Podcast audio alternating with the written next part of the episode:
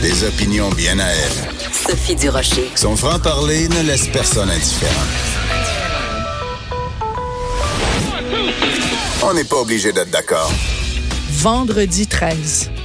Êtes-vous superstitieux? Trouvez-vous que c'est dangereux de faire des choses le vendredi 13? Est-ce que c'est une date qui porte malheur? En tout cas, moi, elle me porte beaucoup de bonheur parce que je suis très contente de vous retrouver aujourd'hui. Bonjour, c'est Sophie Durocher au micro. Vous écoutez, on n'est pas obligé d'être d'accord. Et vous le savez, en début d'émission, je fais toujours un éditorial. habituellement, je suis les baguettes en l'air, je dénonce un truc ou je, je m'insurge contre quelque chose ou je critique. Ben là, aujourd'hui, ça va être un éditorial extrêmement positif. Pourquoi? Parce que Denis Villeneuve vient d'être nommé cinéaste de la décennie selon des critiques à Hollywood. En fait, c'est un regroupement qui s'appelle la Hollywood Critics Association.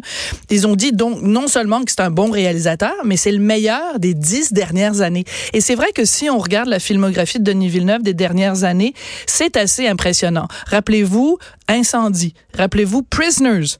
Enemy, Sicario sur le monde des narcotrafiquants.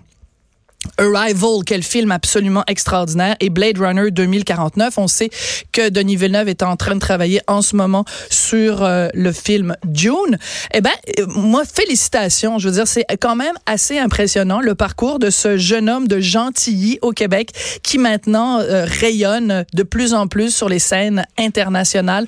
Alors, ben, pétons-nous les bretelles collectivement d'avoir produit un artiste de la trempe de Denis Villeneuve. Et la raison pour laquelle je trouve ça intéressant qu'il soit nommé cette semaine, c'est que la semaine dernière, donc le 6 décembre, on soulignait le 30e anniversaire, bien sûr, de Polytechnique. Et on a beaucoup fait référence à ce film magnifique signé Denis Villeneuve, qui est Polytechnique, un film en noir et blanc, euh, tout en en pudeur, si on peut dire ça comme ça, même si c'est un film qui parle d'un sujet extrêmement difficile, la tuerie de Polytechnique.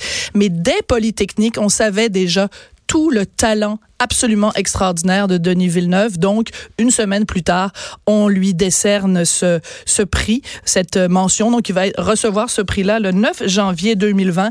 Alors, euh, Denis, si tu nous écoutes, félicitations au nom de tout le peuple québécois.